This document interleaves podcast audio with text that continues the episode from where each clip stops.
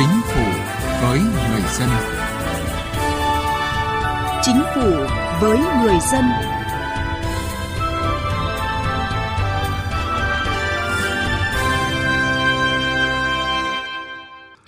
Xin kính chào quý vị và các bạn. Thưa quý vị, ngày 12 tháng 4 vừa qua, Chính phủ đã ban hành nghị quyết số 54 về chương trình hành động của Chính phủ thực hiện nghị quyết số 31 ngày 12 tháng 11 năm 2021 của Quốc hội về kế hoạch cơ cấu lại nền kinh tế giai đoạn 2021-2025. Nghị quyết đặt ra mục tiêu hình thành cơ cấu hợp lý hiệu quả trong từng ngành lĩnh vực, giữa các ngành lĩnh vực và cả nền kinh tế, phát triển được nhiều sản phẩm quốc gia dựa vào công nghệ mới, công nghệ cao, tạo bứt phá về năng lực cạnh tranh của một số ngành kinh tế chủ lực và chuyển biến thực chất rõ nét về mô hình tăng trưởng, năng suất, chất lượng, hiệu quả, sức cạnh tranh, nâng cao tính tự chủ, khả năng thích ứng, sức chống chịu của nền kinh tế.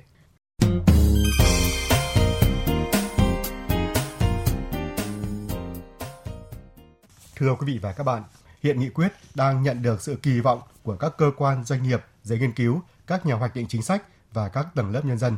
Ghi nhận của phóng viên Đài tiếng nói Việt Nam. Đối với thị trường tài chính với trọng tâm là cơ cấu lại hệ thống các tổ chức tín dụng, trước hết tái cơ cấu để loại bỏ nguy cơ mất an toàn đối với hệ thống tài chính và nền kinh tế, đồng thời tăng cường tính minh bạch, cạnh tranh, phù hợp với thông lệ quốc tế và xu hướng phát triển mới, tạo điều kiện để hệ thống tài chính phát triển bền vững. Rất tâm huyết với việc tái cơ cấu các tổ chức tín dụng. Ông Vũ Hà, quận Long Biên, thành phố Hà Nội cho rằng đây là việc làm cấp thiết và ông rất ủng hộ. Việc tái cấu trúc ngân hàng hiện nay là việc cấp bách cần thiết là phải đưa cái ngân hàng đúng vào cái mặt bằng của thị trường bởi vì bây giờ nhà nước còn nên bao dung nó còn nên là nương nhẹ nó thì như vậy là cái nền kinh tế không thể phát triển được với tái cơ cấu doanh nghiệp nhà nước mà chủ chốt là các tập đoàn tổng công ty nhà nước các doanh nghiệp nhà nước sẽ được sắp xếp lại tập trung vào các ngành nghề kinh doanh chính doanh nghiệp nhà nước sẽ phải chịu sự áp đặt đầy đủ kỷ cương nhà nước và kỷ luật thị trường, buộc cạnh tranh bình đẳng như các doanh nghiệp khác. Theo Nguyễn Thiết Kế ở Lập Thạch, Vĩnh Phúc, việc làm này sẽ giúp các doanh nghiệp nhà nước không còn tính trông chờ ỉ lại mà họ sẽ tự chủ trong hoạt động kinh doanh của mình. Cái cấu trúc, cái nền kinh tế hiện nay của chính phủ ấy, thì tôi thấy là nó rất cần thiết, bởi vì đấy là cái vấn đề mà làm cho cái nền kinh tế nó hoạt động một cách mạnh mẽ hơn và nó tốt hơn. Các doanh nghiệp nhà nước nâng cao cái tính chất tự chủ thì người ta tự lo và người ta sẽ tính ra được cái cách làm ăn như thế nào nó hiệu quả, hoạt động tốt nhất. Thế cho nên là nó sẽ là đưa cả cái nền kinh tế của nhà nước tiến lên một cách mạnh mẽ hơn với rất nhiều những khó khăn thách thức nhưng thuận lợi lớn là Việt Nam có sự đồng thuận xã hội về yêu cầu tái cơ cấu nền kinh tế Thực tế cho thấy hiện đã có sự đồng thuận cao trong Đảng, các cơ quan nhà nước, giới nghiên cứu, các nhà hoạch định chính sách và các tầng lớp nhân dân về sự cần thiết và yêu cầu của tái cơ cấu kinh tế, chuyển đổi mô hình tăng trưởng. Đây là một niềm tin để nước ta có những bước tiến vững chắc.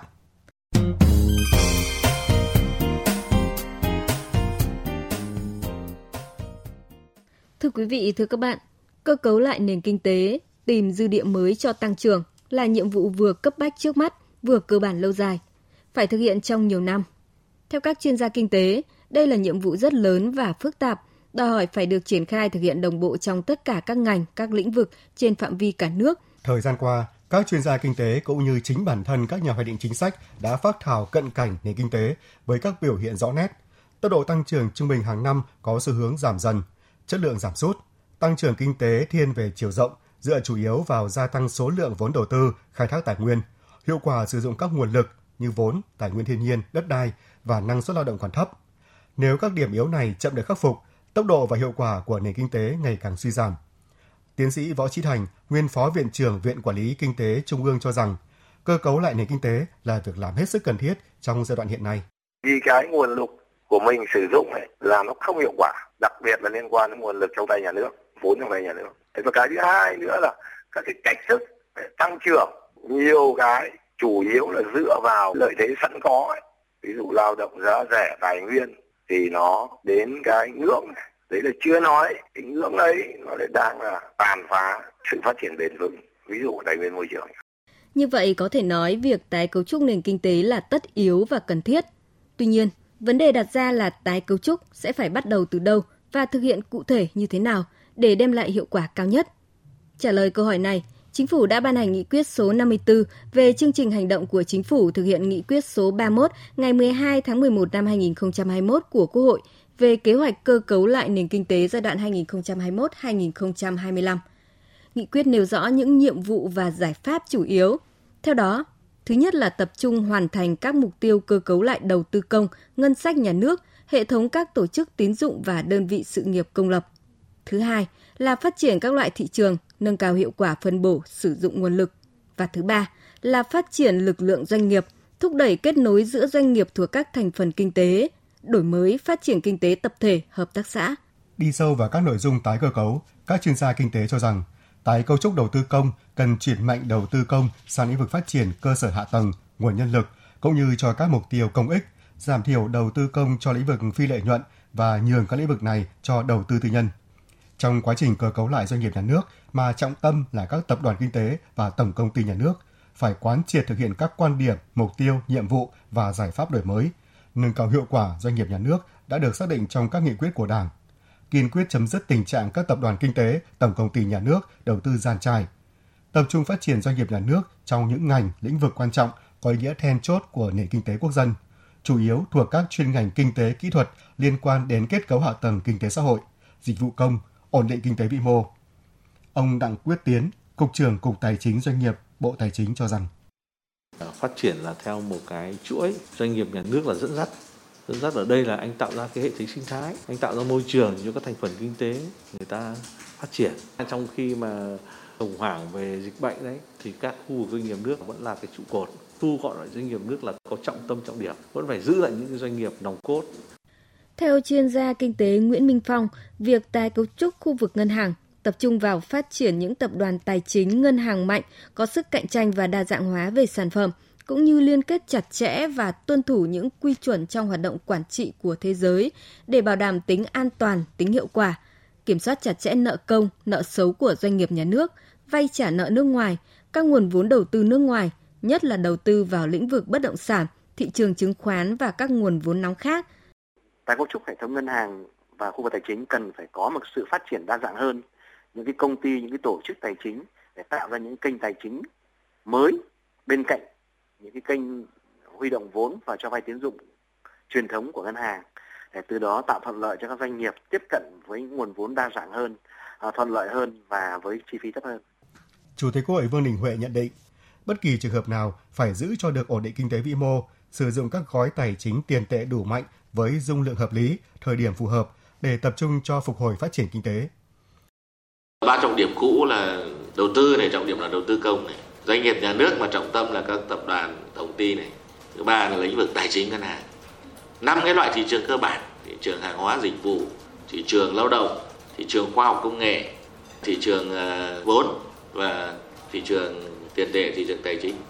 để tập trung vào những cái chuyện như thế để chúng ta có thể vừa mà hạn chế cái thiệt hại của cái đại dịch này nhưng tận dụng cái cơ hội nó mang lại để chúng ta có cái cải cách nhiều hơn nhất là trong cái lĩnh vực công nghệ thông tin công nghệ số ờ, cách mạng công nghiệp lần thứ tư Vậy bức tranh tổng quan của nền kinh tế Việt Nam sau quá trình tái cơ cấu sẽ như thế nào? Các chuyên gia kinh tế phát thảo, nếu làm tốt quá trình này thì trong thời gian tới chắc chắn kinh tế Việt Nam sẽ có những sự thay đổi mạnh mẽ về chiều sâu, về chất trong mô thức phát triển. Theo đó sẽ bớt đi những hoạt động đầu tư, những ngành kinh tế tiêu tốn nhiều năng lượng, nhiều lao động, thiếu hiệu quả và tốn nhiều vốn. Sẽ xuất hiện nhiều hơn những sản phẩm, những ngành có hàm lượng chế biến cao, có giá trị gia tăng lớn và được quốc tế hóa. Sẽ xuất hiện bộ phận lao động có chất lượng cao hơn, có kỷ luật tốt hơn và có thu nhập tốt hơn. Bên cạnh đó, chúng ta sẽ thấy nền kinh tế Việt Nam tập trung vào những mảng, những lĩnh vực mà chúng ta có lợi thế như sự phát triển nông nghiệp theo hướng sinh thái, có sự phát triển công nghiệp theo hướng công nghệ cao và tập trung vào một số sản phẩm chủ lực, mũi nhọn. Sẽ xuất hiện những ngành dịch vụ có giá trị gia tăng cao và có chất lượng dịch vụ tốt, đáp ứng được nhiều những nhu cầu và tiêu chuẩn quốc tế. Toàn bộ nền kinh tế sẽ tạo ra một khối liên kết có hiệu quả, từ đó môi trường của đất nước sẽ được bảo vệ tốt hơn người dân sẽ có sự cải thiện căn bản hơn về chất lượng sống, trong đó có chất lượng về môi trường và thu nhập.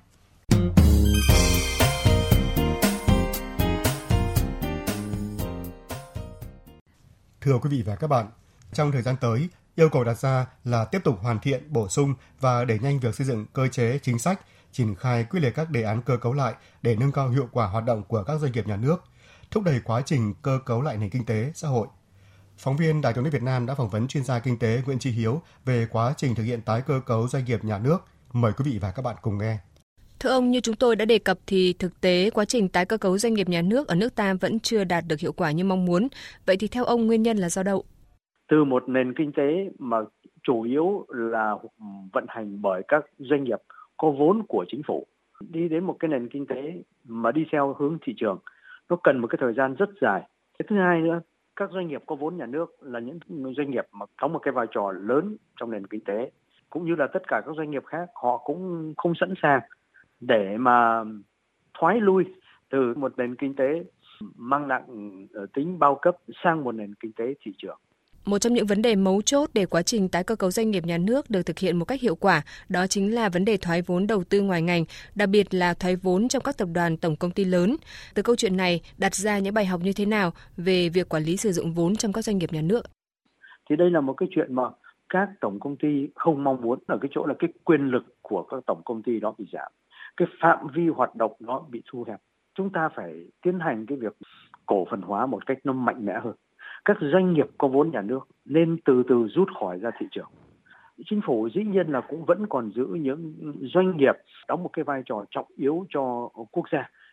hoặc là lĩnh vực nào mà ờ, chính phủ làm tốt hơn là tư nhân. Còn tất cả những cái ngành kinh tế nào mà tư nhân họ có thể lãnh được cái nhiệm vụ đó và có thể làm tốt hơn các doanh nghiệp có vốn nhà nước, thì các doanh nghiệp đó nên thoái vốn, nên rút khỏi những cái lĩnh vực đó để trao cho tư nhân và theo ông thì để đẩy mạnh hơn nữa quá trình tái cơ cấu doanh nghiệp nhà nước thì thời gian tới chúng ta cần tập trung vào những giải pháp đột phá như thế nào? Tất cả các doanh nghiệp phải đưa lên mặt bàn tất cả những cái thông tin minh bạch về tài sản của mình. Và chính phủ sẽ sàng lọc ra những cái công ty nào không cần thiết cho sự phát triển quốc gia và có thể trao cho tư nhân, tức là làm sao mà cổ phần hóa một cách nhanh chóng. Thì dĩ nhiên là cái vấn đề cổ phần hóa không phải là cái chuyện dễ. Chúng ta phải có một cái thị trường vốn tôi nghĩ rằng trong thời gian sắp tới đây chính phủ phải xây dựng cái thị trường vốn một cách mạnh mẽ hơn à, trân trọng cảm ơn ông về cuộc trao đổi đến đây thời lượng dành cho chương trình chính phủ với người dân cũng đã hết tôi là thương binh năm nay đã 65 tuổi Thời gian qua gia đình tôi xảy ra tranh chấp đất đai với nhà hàng xóm. Tôi muốn được giúp đỡ về pháp luật và được hỗ trợ thủ tục khởi kiện tại tòa án để đòi lại đất. Tuy nhiên do hoàn cảnh khó khăn thì tôi không có tiền thuê luật sư. Tôi muốn ờ, biết những người nào thì được hưởng chính sách trợ giúp pháp lý miễn phí của nhà nước và tôi có được hưởng trợ giúp pháp lý hay không. Theo quy định của pháp luật về trợ giúp pháp lý, những người sau đây sẽ được trợ giúp pháp lý miễn phí. Người có công với cách mạng, người thuộc hộ nghèo, người dân tộc thiểu số cư trú ở vùng có điều kiện kinh tế xã hội đặc biệt khó khăn, trẻ em, người bị buộc tội từ đủ 16 tuổi đến dưới 18 tuổi, người bị buộc tội thuộc hộ cận nghèo. Người thuộc hộ cận nghèo hoặc là người đang hưởng trợ cấp xã hội hàng tháng theo quy định của pháp luật thuộc một trong các trường hợp sau đây. Cha đẻ, mẹ đẻ, vợ, chồng, con của liệt sĩ và người có công nuôi dưỡng khi liệt sĩ còn nhỏ, người nhiễm chất độc da cam, người cao tuổi, người khuyết tật, người từ đủ 16 tuổi đến dưới 18 tuổi là bị hại trong vụ án hình sự. Nạn nhân trong vụ việc bạo lực gia đình, người nhiễm HIV. Nạn nhân của hành vi mua bán người theo quy định của luật phòng chống mua bán người. Bác là thương binh, do đó bác được trợ giúp pháp lý. Khi đến các tổ chức thực hiện trợ giúp pháp lý, bác sẽ không phải trả tiền, lợi ích vật chất hoặc lợi ích khác để được giúp đỡ pháp luật thông qua hình thức bào chữa hoặc bảo vệ quyền và lợi ích hợp pháp cho người được trợ giúp pháp lý trước các cơ quan tiến hành tố tụng, tòa án, viện kiểm sát, cơ quan điều tra. Hướng dẫn đưa ra ý kiến giúp soạn thảo văn bản, hướng dẫn các bên hòa giải, thương lượng, thống nhất hướng giải quyết vụ việc. Đại diện ngoài tố tụng cho người được trợ giúp pháp lý khi họ không thể tự bảo vệ được quyền lợi ích hợp pháp của mình – Đề nghị liên hệ với Trung tâm trợ giúp pháp lý nhà nước tại 63 tỉnh, thành phố hoặc gọi về Cục trợ giúp pháp lý Bộ Tư pháp theo số điện thoại 024 62 739 631 để được hướng dẫn cụ thể.